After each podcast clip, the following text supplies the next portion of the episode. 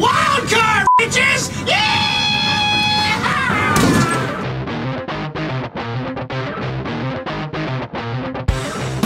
You're listening to the 2M Football Show with Mike and Matt.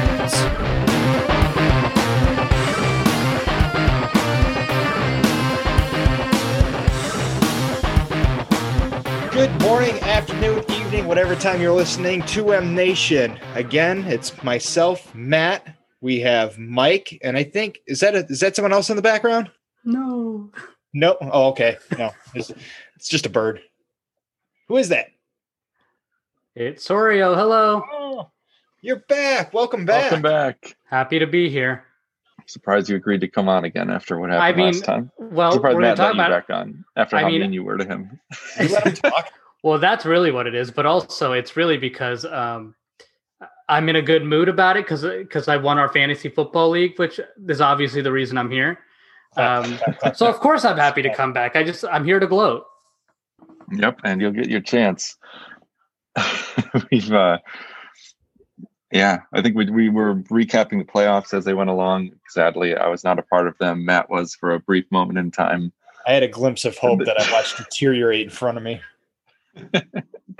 But then, Sorio was our reigning champion once again for the second time, despite what Josh Cribbs may or may not believe. I know. It's a deep cut anyway, but yeah, we're going to talk about that. We're going to talk about wild card. We're going to the super wild card weekend. Yep. Preview the divisional round and talk some fantasy in general. In addition to Sorio's glorious victory, how did you guys? Just in general, first though, what do you guys think of the games this weekend? Extra two this year. I watched them all, but I'm not going to lie and pretend like I enjoyed the last couple. Well, the last one was good, except I was also watching mediocre Illinois basketball at the same time, which of course we lost because I was watching. Good job. But like, I'm like, okay, I'll come and look at the football game in the second half. And I watched the first half of Illinois basketball flip over and it's 28-0. And I have no idea what's going on. Yep, that's exactly how that game went. Well, the only thing that allowed that to happen was the fact that you were watching Illinois instead. So thank you. Cleveland thanks you. That's fine. I was rooting for them anyway. Cool. So it's pretty wild. I liked it. I thought it was a good weekend. No, we'll do some quick recaps before we get into the next round. Starting in the AFC, first game of the weekend was the Colts and the Bills. This is a pretty evenly matched game, I think more so than I would have expected, despite the fact that the Colts were, I think, the best defense in the league this year. The Bills looked pretty much unstoppable with the Josh Allen, Stefon Diggs combo. But this was a really solid game. No turnovers on either side. And Philip Rivers looked really good in what might be his last game in the league. Yeah, they the Colts eked out in every category except yards per play. But what I thought was really impressive was the passing yards between the two quarterbacks, 309 to 301. So they were almost yard for yard in passing, given their offensive setups as well as their age. You know, Rivers been around for a while. Josh Allen finally finding his groove. Right, opposite ends of the spectrum there. And if you remember back to the last time we saw Josh Allen in the playoffs, it was that absolutely brutal loss last year where he looked like he didn't know what he was, looked like he'd never sat on a football field before. He was calm and composed, though, in this one. Like I said, no turnovers, threw the ball accurately, he used his legs effectively, and the Bills did eke out a three-point victory. For a while, it looked like the Colts might run away with, not run away with this one, but they had an early lead. They're up 10-7 and on the move. One of the key turning points in the game was that fourth down and goal from the 4-yard line there. They decided to go for it rather than take the short field goal to go up by 6. They wanted the touchdown to go up by 10. And can't really blame them the way the offense was moving the ball. However, it didn't work out. They threw an incomplete pass. Well, you argue it could have been completed. It was off Michael Pittman's hands, though he was making a diving attempt. This wasn't a Denzel Mims situation, which we'll get to.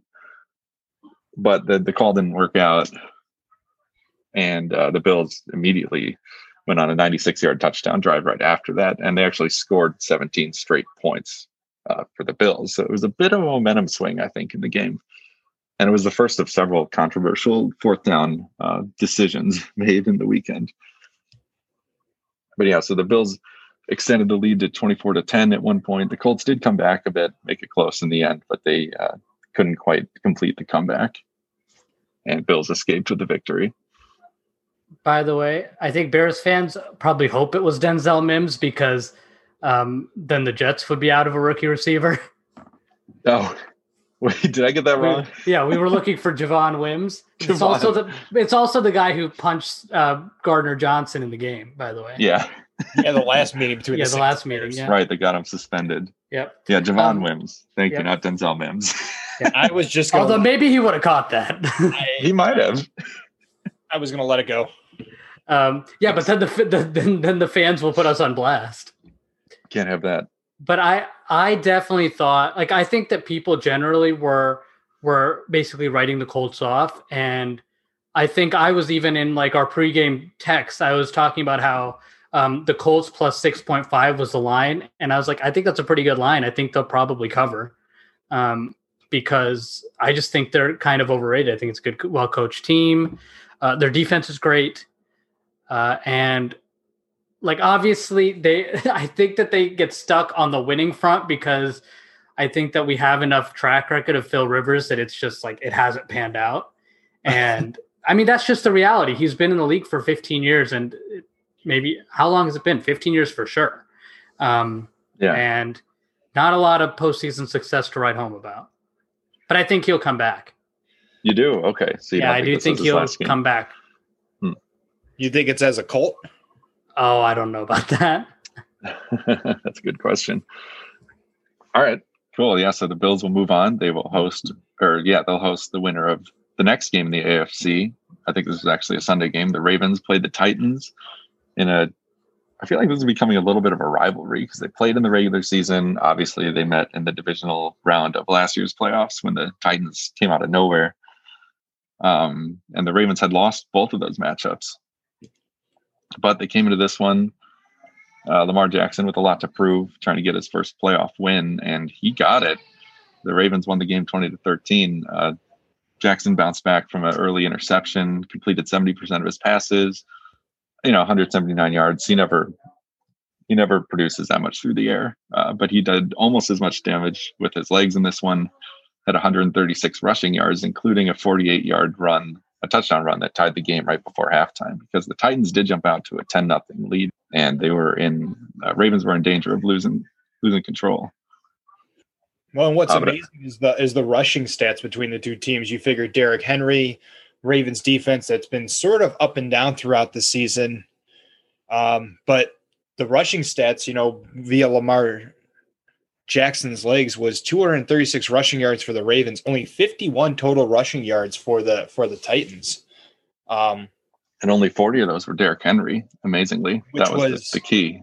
Right. I mean, we all knew that the whole linchpin of this offense is Derrick Henry. When he's on par and can move the football, this offense is almost unstoppable. But if you find a way to bottle him up, things get a little bit tougher for Tannehill because you lose the play action, you lose the ability to fake out the defense. But what was amazing is Baltimore's defense was on fire, wasn't as on fire as you thought, given the fact they only got to Tannehill once versus the Titans were able to get to Jackson 5 different occasions. Yeah, I don't know where this Titans pass rush came from because they haven't had one each of the last 2 years, really. Remember, they signed Jadavian Clowney to try to help, but he's been hurt. They signed Vic Beasley, which we all know how that panned out. I didn't even realize he joined the Raiders for the final couple of games. Still didn't do anything. Anyway, just an aside. Definitely didn't prove it this year. But yeah, those 5 sacks were impressive.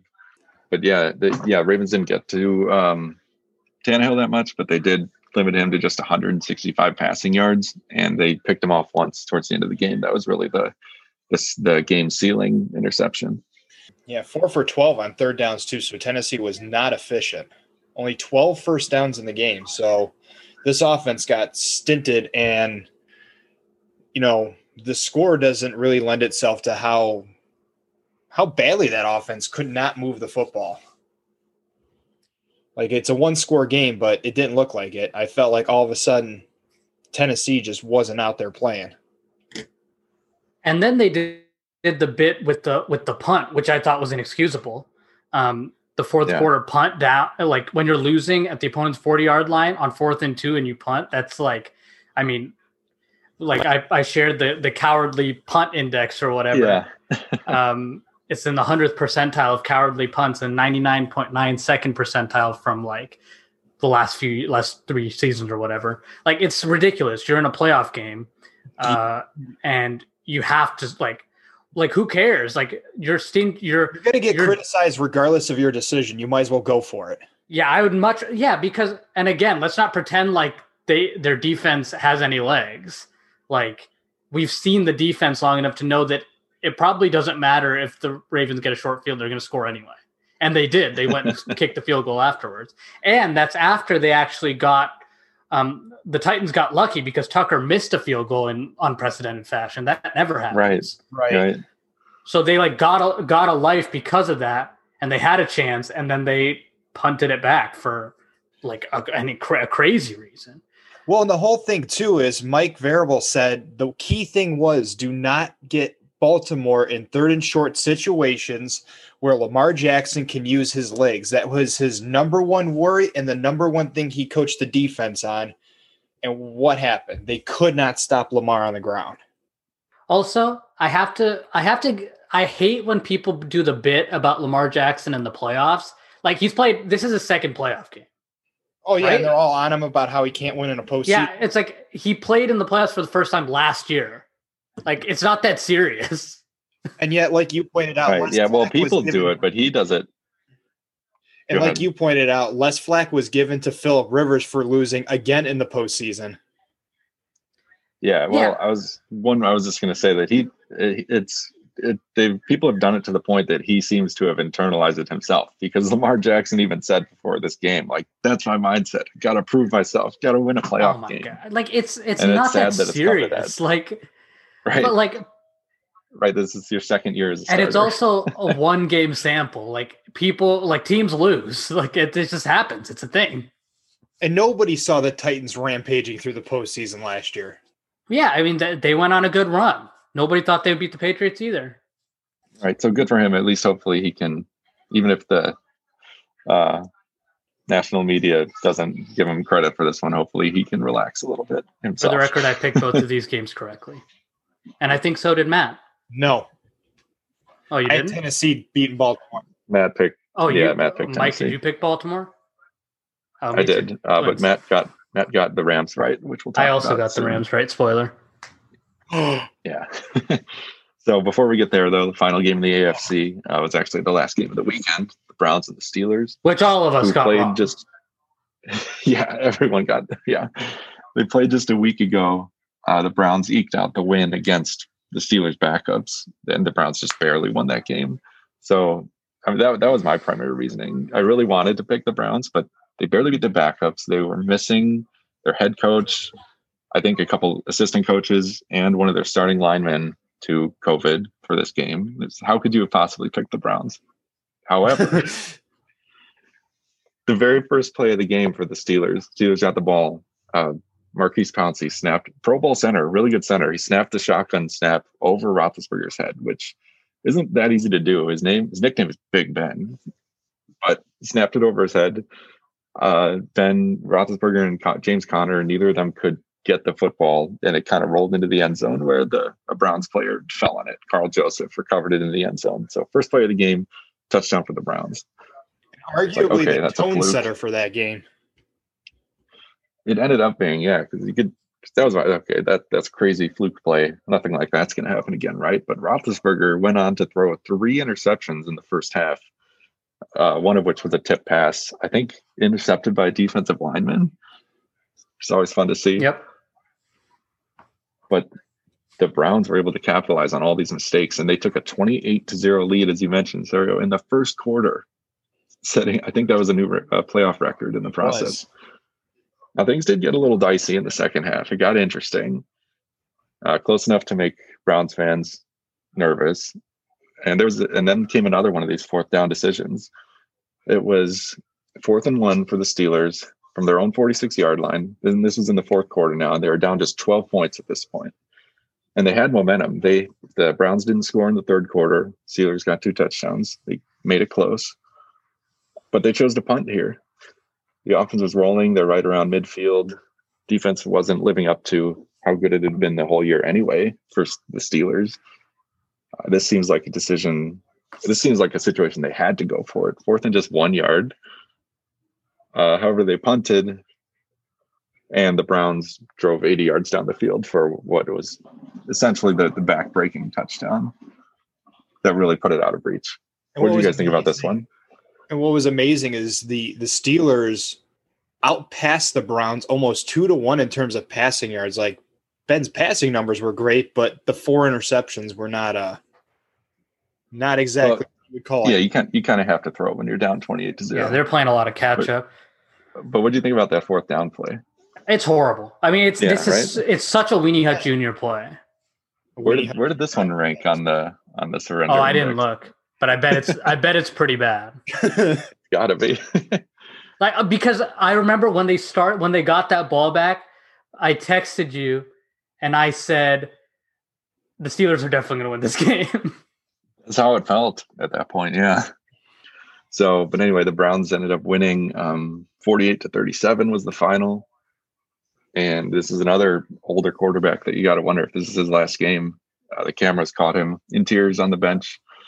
Although, as I noted here, that could have just been because of how poorly he played.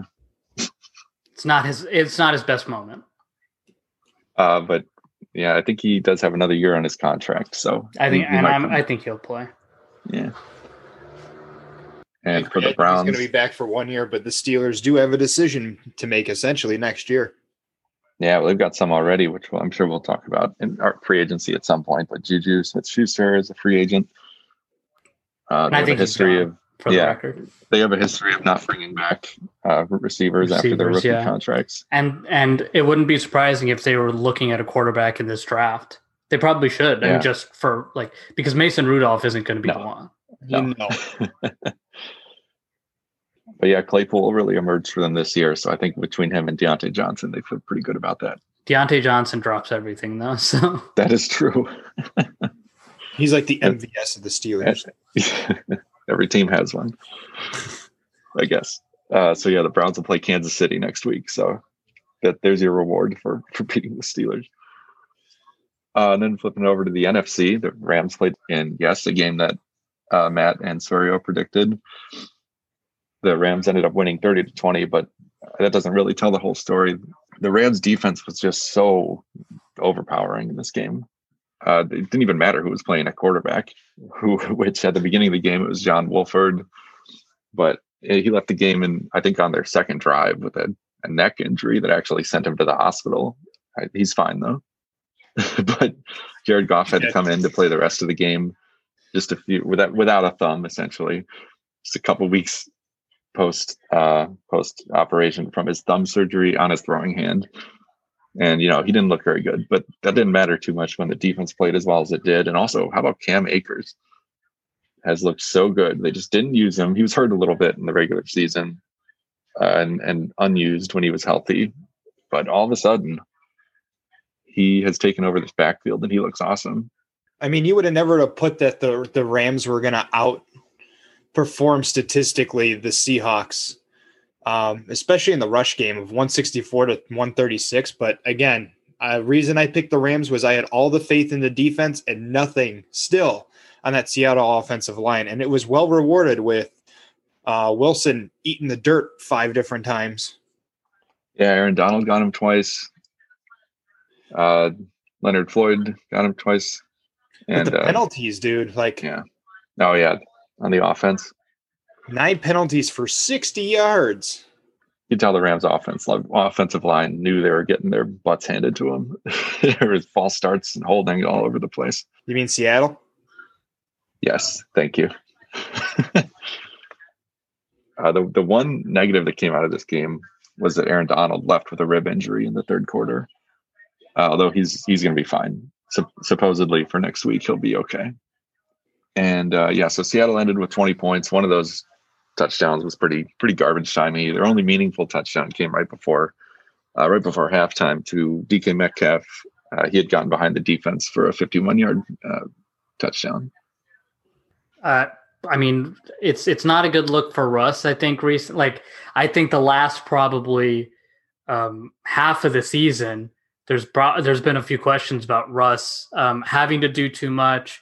Russ making mistakes. The pick six was a great play, but also probably I think that was like a situation where that was the read no matter what, and one of the inside receiver completely whiffed, and the corner got a jump, or the safety or whatever, the defensive back got a jump on that. But I don't think that I think that Seattle has a lot of work to do, obviously on the defensive side, but Russ has to do way too much. He's a great player. And at this point, people have been touting that he should have been the MVP at one point. I mean, for 6 weeks, this was the year, but then it really came off the wagon as he had to, carry them. And they just don't have a complete team. I mean, Seattle's offensive line has been trash for years, and that forces Russ to have to pretty much put the offense and have to make things happen. I mean, they started a run game. The run game was pretty good with Chris Carson, but there's just I still feel like that offensive line needs help so that Russ can settle down a little bit and not have to run for his life every time he turns around. Yeah, he was pressured on 50% of dropbacks in this game, which is crazy, which means half the time he's got to make some magic happen just to have a positive play. Yeah. And at the same time, it's not going to look as good because you expect a lot from Russ, but if you put, Tom Brady back there, they're screwed because Tom Brady is a statue. Can't move. Yep. So it probably looks better than it is, but also not good enough because they expect to win because of Russ. So it's kind of a double, it's kind of a catch-22. At least they have a second receiver now. I think if they do fix the offensive line, that's, will take them a long way now that they've got DK Metcalf. Did you know that DK Metcalf has 9 more catches at Lincoln Financial Field than J.J. Arcega-Whiteside? Yeah, we've been chatting about the Eagles situation in one of our group chats. It's not good. It's funny because Mike brought it up, mentioning about you and the Eagles situation. All right, so yeah, with the win, the Rams are going to take on the Packers next week, which makes me a little nervous as a Packer fan. Yeah, I'm picking the Rams. So elsewhere in the NFC, I'll still take Green Bay. The Buccaneers took on the Washington football team, where we learned late in the week, surprisingly, that Alex Smith would be out with that calf injury. I was surprised, at least, because he played Week 17, but he was out. But maybe that ended up being a good thing because Taylor Henneke got the start, and he looked really good. I thought that name sounded familiar. He was the backup for Cam at the Panthers. Right, and he actually started several games one year with, of course, Ron Rivera being the coach there. And I thought he played really well, given the circumstances he was under, not having started a game. He's only started, I think, 6 games in his career.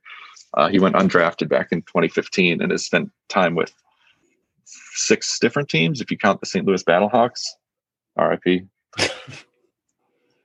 But he looked pretty good. He was picking apart the Tampa defense sometime at times of the game, which was necessary because they couldn't run the ball. Well, that's just it. This was where the team turned one-dimensional, and when a team goes one-dimensional, Tampa defense was underrated, I think, through a lot of the season. It's much better than what I think people give it credit for, but it makes it even especially hard on an offense when you can't run the ball. You have to go to the air.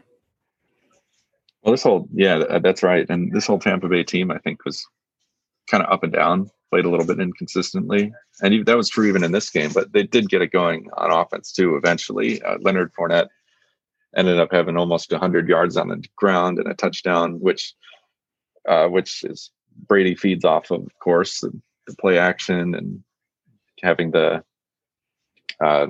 defenders be on their heels and not rushing him too hard. Since Soria said he can't really move, he's a statue. But Brady shredded this Washington defense in the end. He had almost 400 yards passing and a pair of touchdowns. Close game, though. I mean, Washington played well. They played well. this quarterback who I know that he played, but I'm like saying, like, I don't know who this is. I looked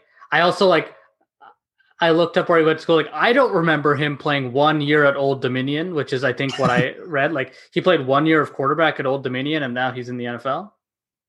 Good for him. I mean, that's incredible. Well, and what's funny is, I guess he was in college classes when he got the phone call to be the quarantine quarterback, and he had he's in grad school to all his professors to be like, I need to take finals like after this season, and here's this guy. Like, can you imagine like turning on the TV? Be like, why Heineke? Why does that look familiar? No, that's the kid from mathematics. Going against Tom Brady, that's not right. Yeah, and he played well. I give him mad. He made some great throws. I picked Washington just as a hopefulness. I knew that was a loss on my part for the bracket, but it got exciting to the point where I was like, I don't know. This has something. I felt if they could have gotten the run game going, this would have been a much more battle it out game than what it was. Yeah. I mean, good for him. Like it's fortunate that he has at least some experience playing quarterback in the NFL, even if he hadn't been a starter at any stretch. Like if he just like being in the locker room and being a backup is enough that you at least like learn NFL defenses, which obviously is huge. So it's not like he's just like popping over from college and having to start like the college quarterback from Denver. Yesterday you were in a shirt and t-shirt or t-shirt and slacks, and now you're putting on a uniform. Yeah, that'd be a little harder. Yeah. There's another team with quarterback questions for next year. I don't know what kind of deal Alex Smith is on. I don't think he's coming back. I don't know if he'll be back. Henneke is 27. He's going to be in the conversation, I bet. Yeah, I think he might be. All right, so the Buccaneers will take on the Saints for the third time this season next week, which is really fun. And then I think, is this the last one? Yeah, last game in the NFC. Skip Bears played the Saints. Yeah, not much to say here. Bears suck. Game was on Nickelodeon. Yeah, the game. There was slime everywhere. They taught me how football works. You get four downs to get to the first down mark. I also want to point out that teach the Bears that, and they Cordell Patterson dropped an F-bomb that was clear. Yeah. That definitely happened. Also, there was a graphic that compared. There was a graphic that compared Alvin Kamara to Alvin and the Chipmunks. The Chipmunk. Yeah, I was like, what the hell is this? Like, what's going on? Like, I get trying to make it fun for the kids, but the more I went back and looked, I was like, I don't know about this one.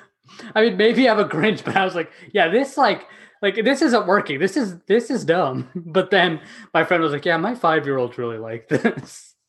Like, well, you know what? I guess that's why it's intended for their age, and I've been watching it for 2 years. I just turned the entire game off. I'm not going to lie to you. I stopped watching after I saw the slimes on one time. I'm like, okay, I think I covered what I needed to see. I'm sure this broadcast I watched it on NFL and not on Nickelodeon, but I only feel like I missed out on something. I'm sure this broadcast did well in the 3 to 8 age bracket. Definitely. That critical audience of the NFL. Yeah, just your kids watch it, Mike. Realize that's not how the game actually works. I actually didn't even know it was on Nickelodeon. I heard about it later, unfortunately. So wow. Yeah. Like these kids are going to grow up, go to a football game, be like, here comes the slime, and see nothing, and be like, wait, that wasn't real. Anyway, so the highlight was probably C.J. Gardner-Johnson taunting the Bears receivers to the point of getting punched again and getting someone else thrown out of the game, Anthony Miller this time. And that's his whole role on that team now. I think it is. I really do. I mean, I'm pretty sure this is just like Michael Thomas. I think he's just an ass. Yeah, Michael Thomas punched. Yeah, yep. So it doesn't matter which team you're on. Yeah, no, I think he just might be kind of a dick. Am I allowed to say that? It's a little late now, but you're good.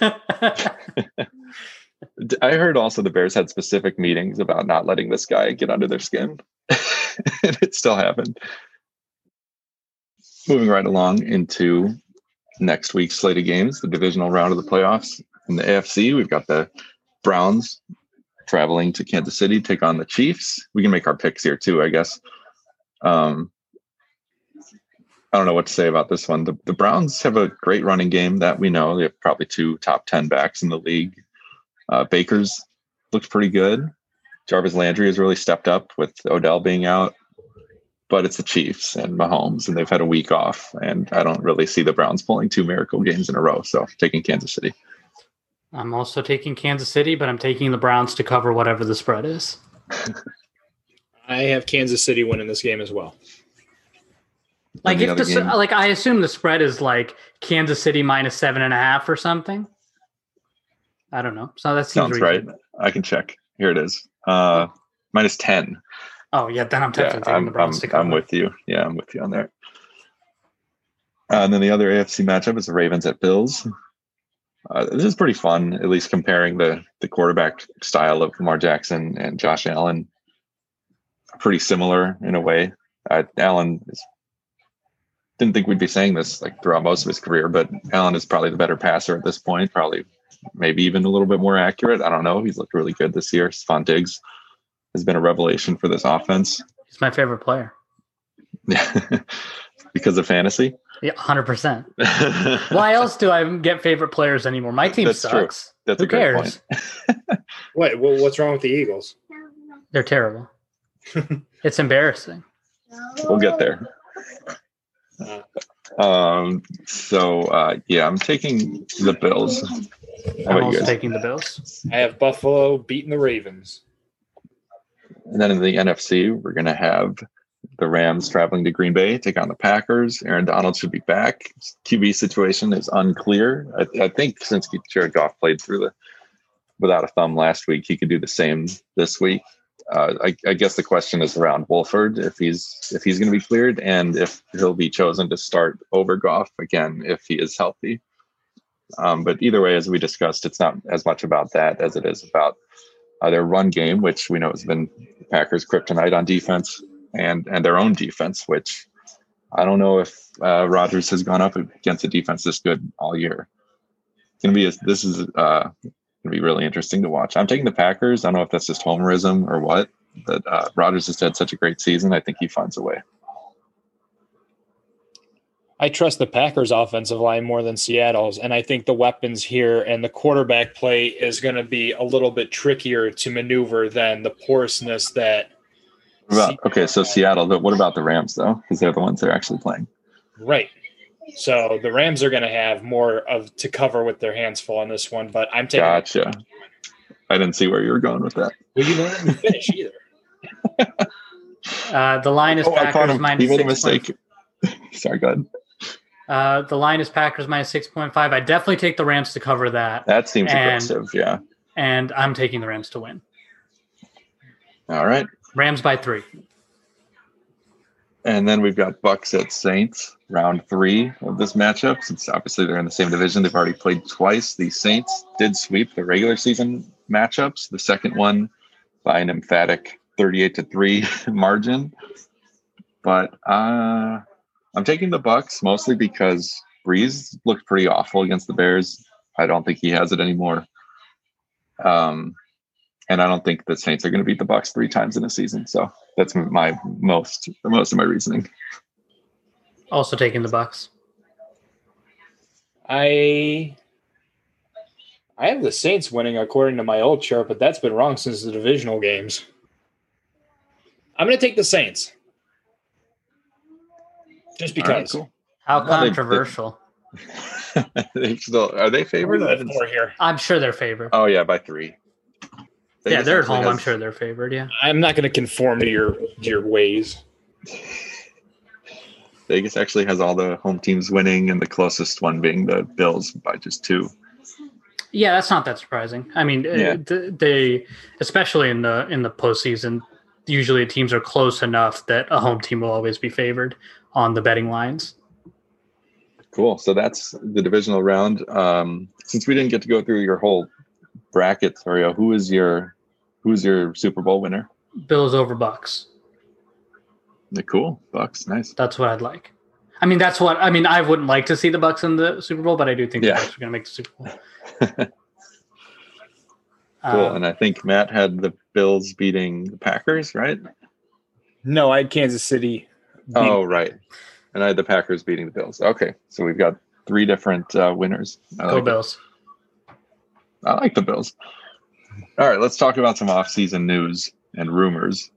This one jumped to the top of the list. It just was announced, I think, yesterday, is that Doug Peterson has been fired as the head coach of the Eagles. I can't imagine why. You know, it's not like there was a week 17. It's not entirely because of that. He wanted to be done. He is like, he basically didn't want people to tell him what to do. And that's kind of the big bit. And it's the ownership came up and really backed the GM, Howie Roseman.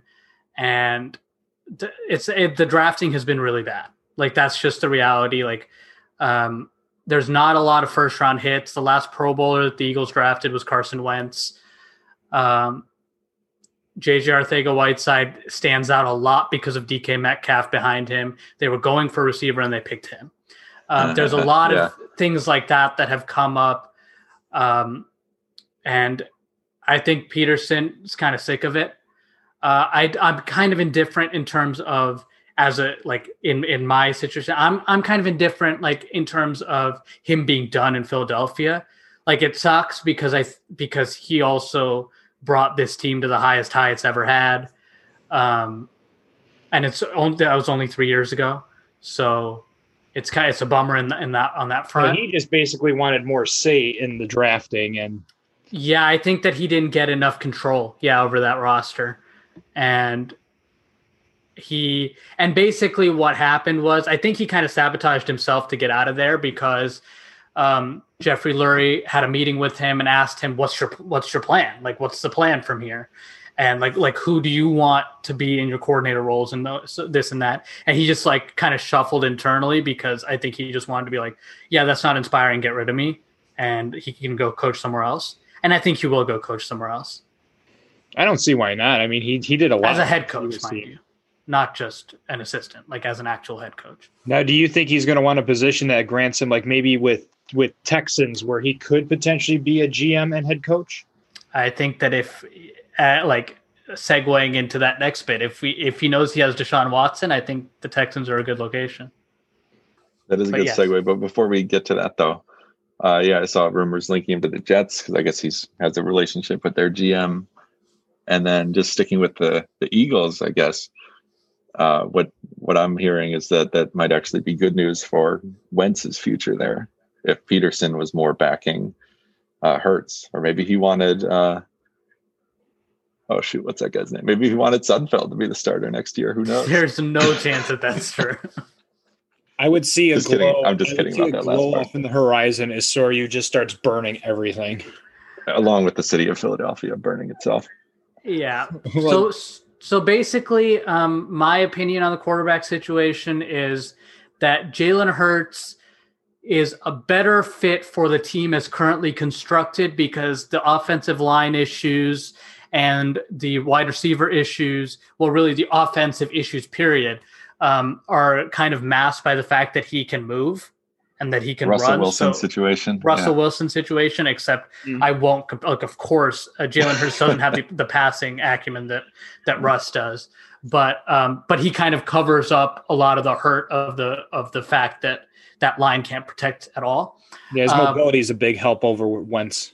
Yeah, but Wentz himself is, I would say that Wentz has a higher ceiling in terms of team success. Like, I think Jalen Hurts can win you 7, 8, 9 games, but I think that in the long term with the right pieces, Wentz can win you a Super Bowl. I believe that. And maybe I'm delusional like Bears fans are with Mitch Trubisky, but that's where I am. Oh. Well, before the injury, the ACL injury, Wentz, I feel like Wentz did some damage with his legs too in the past, right? Yeah, Wentz definitely had. He can obviously move. Not to the same level, but yeah, he's not. He's not a statue. Yeah, he can definitely move. Any chance they bring in a new coach who wants to work with Wentz and they trade Hurts to a QB desperate team? Look, like if for draft capital, maybe if a team wants to give a first round pick or 2 second round picks or a little package of picks, yeah, I think they'll move Hurts. Because, like, if they move Wentz, they have to give up capital. Yeah, they have to give up draft capital to get him out. Such a big amount of capital, too. It's not just, $16 million or whatever. It's a good amount of money. Yeah, and I bet that they would have to give up a high draft pick to get out from under the contract. All right. Well, going back to this one, what about, I think there were rumors potentially to send Wentz to Indianapolis. What about Hurts? I don't think that they would take Hurts because I don't already think, got a quarterback who can run and can't throw. Yeah. Right. Just kidding. Yeah. I mean, they I think they don't want that because they have Jacoby Brissett and they have obviously decided that he's not the guy because they brought in geriatric Philip Rivers. Geriatric Philip Rivers. All right, cool. So that's good stuff. Moving on to what you were trying to segue to a minute ago, Houston and Deshaun Watson. This is falling apart fast, it looks like. So apparently Watson was told that he'd have some say, or at least some input into the head coach and GM search because they're looking for both. But apparently that didn't end up being true with the guy they hired, Nick Caserio. And at the same time, others in the organization are upset because apparently they paid like $500,000 to the search firm who generated a list of GM candidates, which they then ignored to hire this guy. So that's kind of weird. And so now the trade talks are starting. Tua didn't have the brightest start in Miami. So that's one trade I've seen floated. Tua for Watson, which seems insane. But maybe he goes somewhere else. But it looks like the relationship between Watson and the ownership really is deteriorating fast. So first of all, I think that the Tua bit is not going to happen. I don't see Brian Flores giving him up. Yeah, I don't think that happens. Colts are an option again for any quarterback now. The Bears are an option, of course. I know that there's been something about the 49ers. Because I don't think that Jimmy Garoppolo is their guy. Yeah. Who else? The Jets? They're going to take Fields, theoretically. Right. So, who else could be? Patriots? It would be the Patriots, wouldn't it? Like, it's definitely going to be the Patriots. It's definitely about the Patriots. New England, take it. If Wentz was seriously on the offer sheet, on the table, I really thought that if there was an organization to take a quarterback, it's always New England. Well, that's what they do with players in general, right? It's like it looks like their career is on a downturn. Everyone else has given up on them. Patriots swoop in and revive them. And what's funny is like it's not even that they are like jumping the line. It's that everyone passed, and then they're like, yeah, we might as well. Because like when a guy gets waived, and they're always at the bottom of the waiver order because they're always good. And yeah, it's like the 29th out of 32. And it's like, yeah, let's just do it. Nobody else took him. Didn't pan out with Newton, I guess, this year, but even New England can't revive. Yeah, Cam Newton's terrible. Cam Newton's not a starter in the NFL next year. There's no chance. Makes me sad, but that's true. Yeah, I don't like Cam. I think he has a terrible attitude. I just like his style. I feel like the style is what caused his downfall. Well, the style is probably directly related to the attitude, right? Anyway, a couple other quick hitters here. The Cowboys have a new defensive coordinator, Dan Quinn, formerly of Atlanta. Can only help the 28th ranked unit. I brought that up mostly for Matt because the Cowboys have been his team. I was excited. Then, I don't know how well it's going to be affected. We're going to have to wait to see personnel changes, but. And then one head coach has removed himself from consideration. Matt Campbell is staying at ISU. I really wanted Campbell to go to the Jets. Well, they can go get Doug Peterson, and they'll be a great team. Yeah, that offer is now on the table because that wasn't at the time that I constructed my head. Yes, right. Yeah. Always in motion, the future is. Although, I know Urban Meyer's supposed to be coming to coach. Is that a Star Wars reference? It is. I was hoping Matt would get it, especially because Yoda is like. Yeah, because I understood the Yoda bit, but I don't know anything about Star Wars as we discussed last time I was on this show. Man, I missed it. That's okay. You'll just have to listen to the episode. Damn it. This is at the end, too. Now you have to listen to the whole thing. Yeah. I'm at.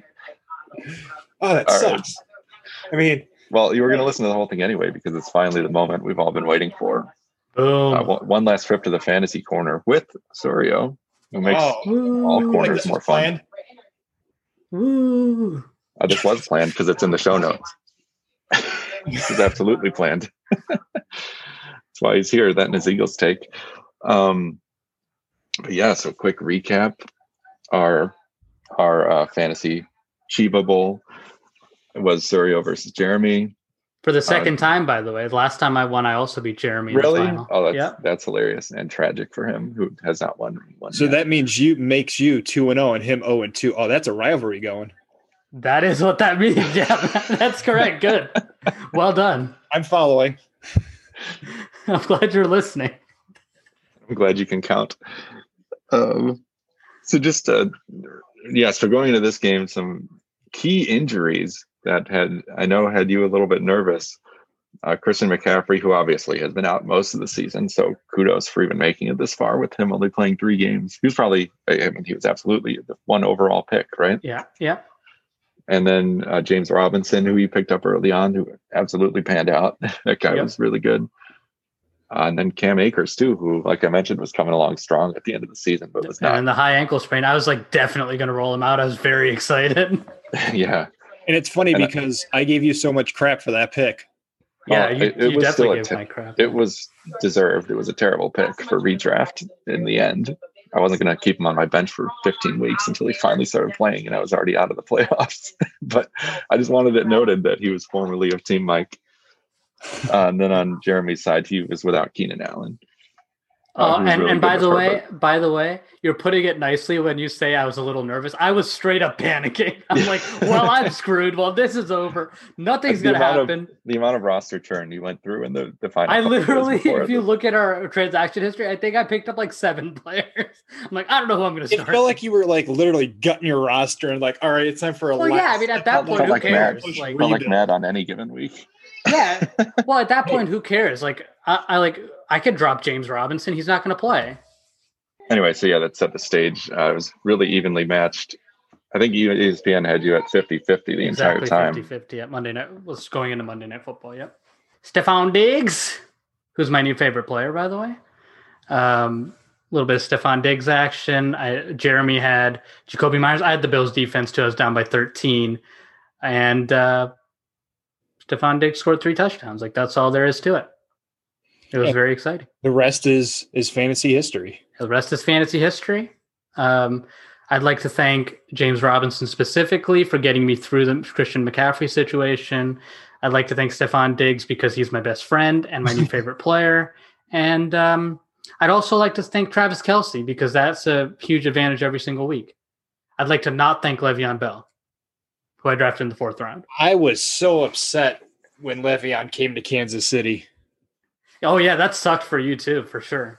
Because I feel like all the way through, like, week 6 or 7, after that point, Kansas City changed their, like, offensive script and, like, was not running the same way they were. Because I felt good. Like, I wasn't – looking back, you could understand, like, I should be livid that I took CEH.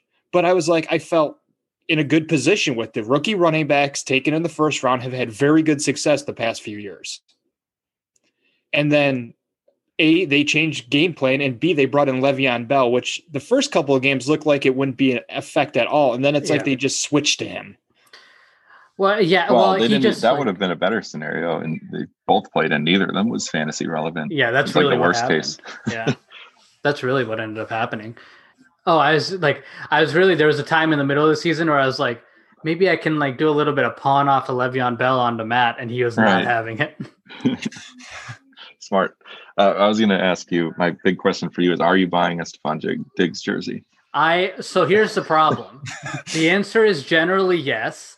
However, I think the Diggs jersey is going to be real expensive right now, and I don't want to overcommit. And you spent all your stimulus check on league fees, right? Yeah, I'm going to have to wait for the government to send me another little cash dump. Yeah. Yeah, it's true. Could be another one coming. But anyway. Cool. So, yeah, congrats on your victory. Well deserved. Thank you. Very excited. You join my wife Jackie as the only one in the league with 2 championships. Oh, that's true. Yeah, that's very exciting. I totally forgot about that. that we're the only ones with 2. We're great. Hall of Fame.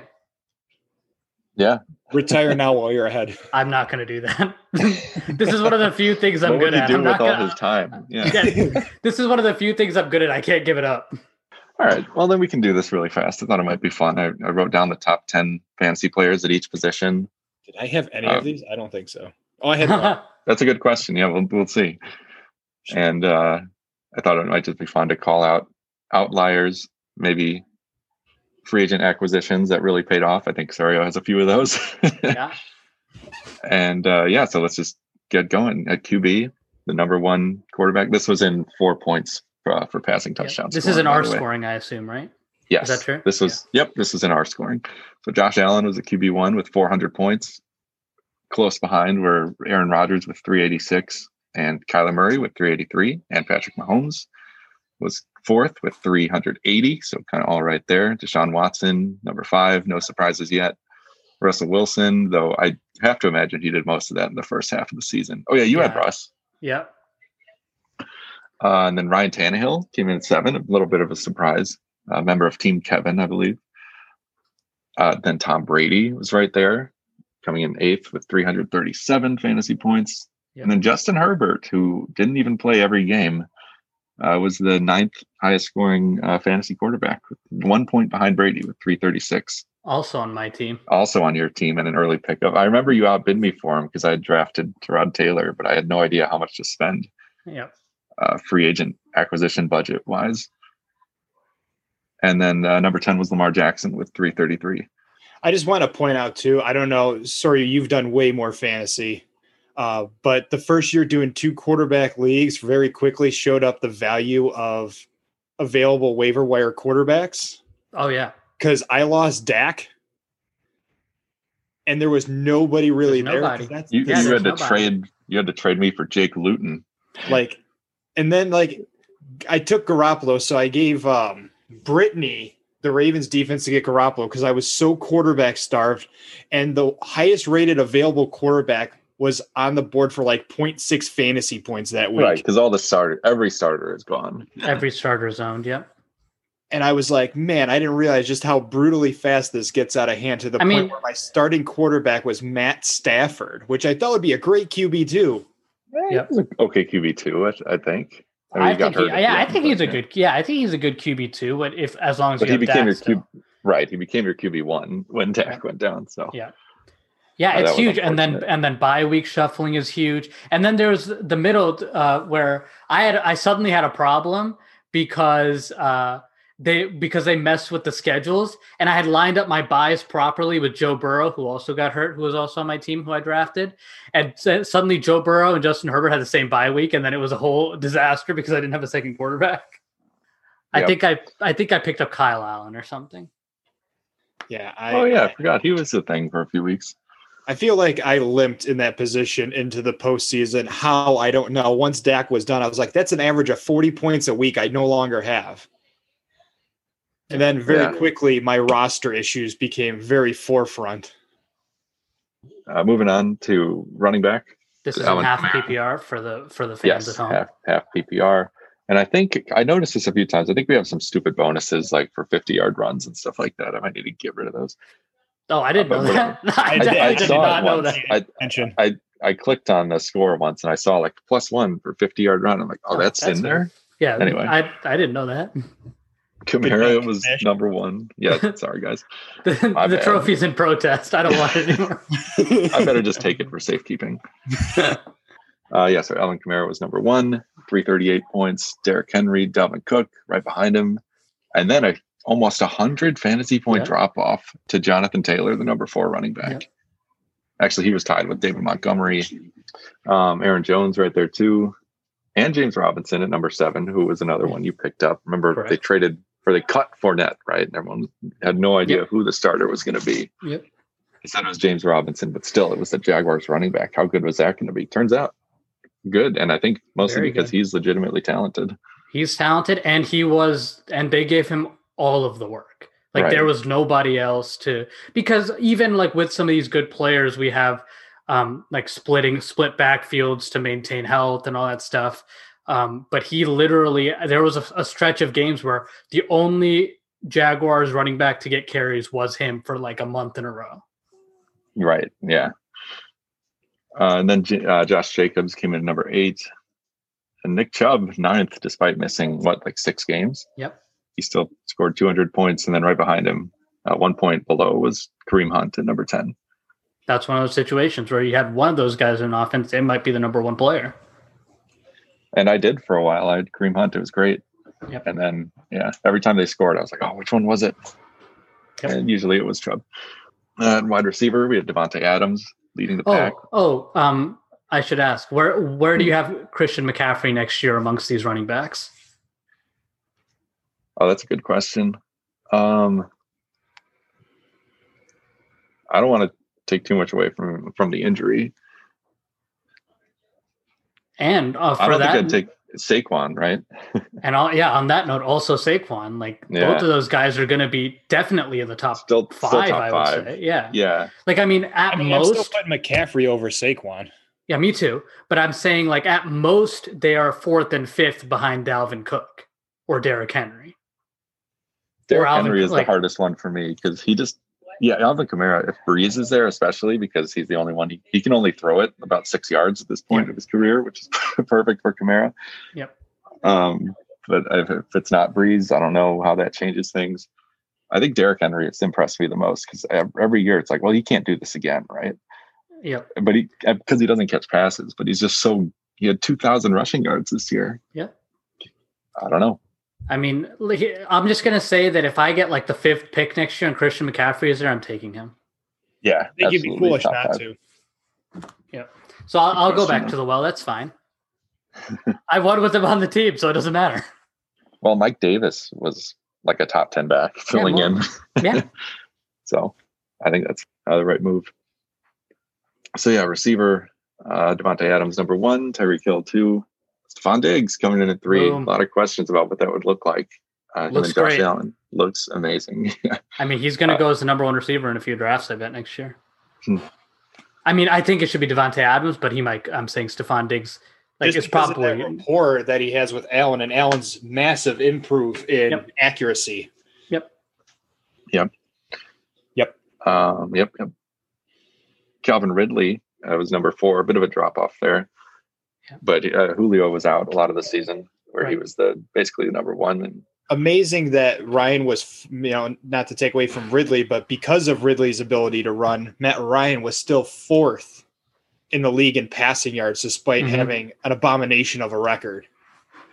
And I put so much of that into Calvin Ridley's performance. He really impressed me on that team. Yeah, he's good. Justin Jefferson came in fifth. The top rookie receiver by far on Minnesota there. And DK Metcalf, he actually outperformed his teammate Adam Thielen, who's ninth on the list. But DK Metcalf was six. I feel like I didn't hear much from him the second half of the season, too. Just like Russ, right? Yeah. Offense kind of slowed down. Yeah.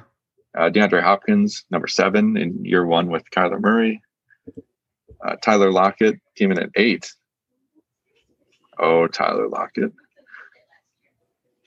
I have some personal beef with him. Yep.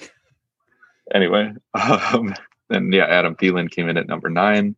It's interesting between Thielen and Jefferson. Thielen was mostly touchdowns, but Jefferson, I think, outpaced him yardage-wise a lot. Definitely. Yeah.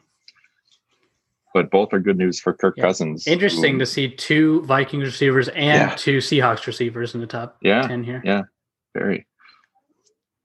And then A.J. Brown came in at number 10, which I think he missed on my team, right?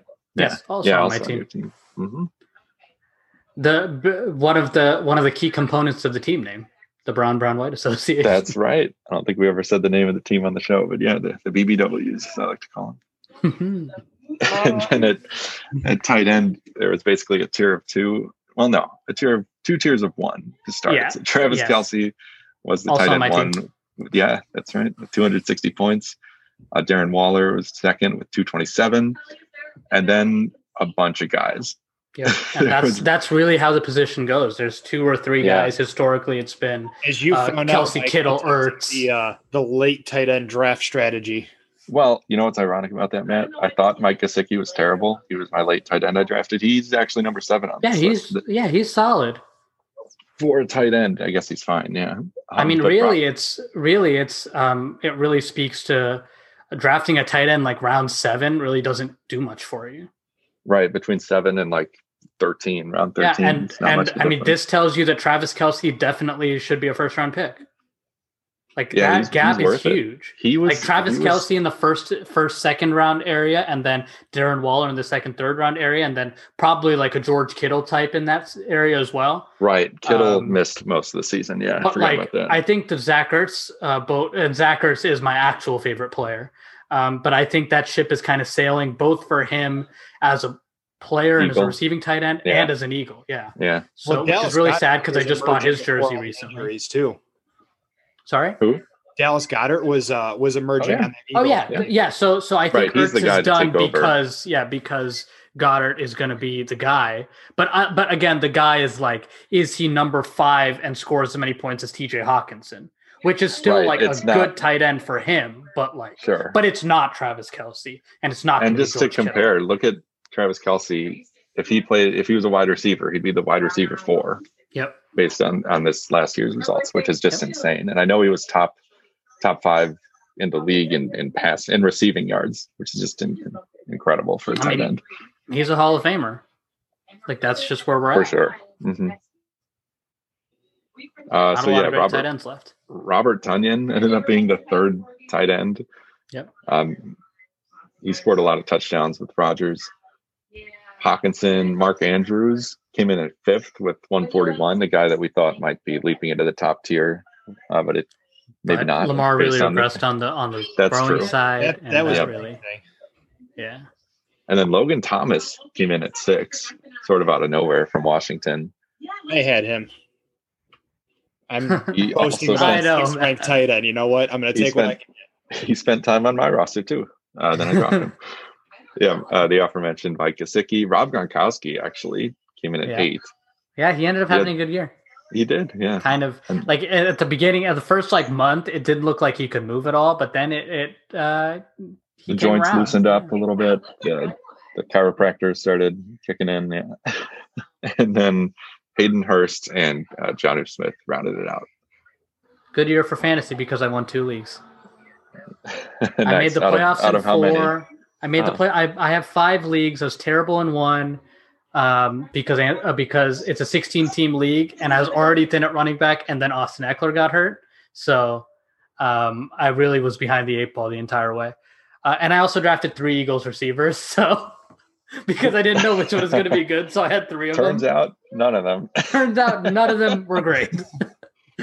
And then I had a vampire league format, which is really fun. And it's something that, I did a little bit of an edit to the vampire strategy of format, which normally is 11 teams draft normal. And then the 12th team just picks up waiver wire guys and then tries to beat people. But that's not that exciting for people that aren't doing the vampire where if you win with the waiver wire team, you get to steal a player.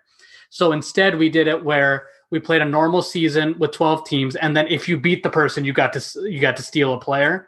So the teams at the end, I had Thielen and Tyreek Hill and AJ Brown and Mike Evans and all these guys. Yeah. And it was exciting in that way. We're going to do some edits to that format next year, but that was one that I lost by a super thin margin in the semifinal or in the first round rather. And then another team, we were the 2 seed. In an 8-team playoff situation, we lost to the 7 seed, who ended up winning the whole thing. So that was a bummer. Wow, upset city. Yeah, so those 2. And we lost by 3 points. It was 212 to 209 or something. Because that has full defense. I usually play leagues with full IDP. This is actually the only league that I play that doesn't have defensive players. Way to go, Mike. Yeah, way to go, Mike. Yeah, I'm sorry. We live in a democracy here in this league. Yeah, if we don't vote to remove the defenses, I'm gonna cry. Yeah, lots to talk about in the ownership meetings this off season. I'm gonna be loud. It was another fun year in fantasy and in reality. And it's still in reality, the year's not even over. Yep. So I think that wraps up the show for today. Thurl, thanks for joining us again. We should do a live stream Zoom Super Bowl party. Maybe we will. There you go. That's an idea. That's an idea. Matt's our tech and subscriptions guy. He'll get on that. Yeah. which is something I just decided. We never talked about that before. Sorry. Yeah, thanks for that. All right. Right. He's in just want that on a plaque, please. Yeah. All right. So thanks for listening. We'll be back right here. Same time, same place to break down the championship games previews. Bye-bye. So until then, enjoy the game. See you guys next time. Bye, everybody. Bye-bye. Bye. We hope you enjoyed listening to this episode of the 2M Football Show with Mike and Matt. Please subscribe to be aware of our future podcasts. Follow us at social media at 2M Football Show. If you feel like donating to help out the show, follow us and check out our Patreon. We'll see you in the next episode.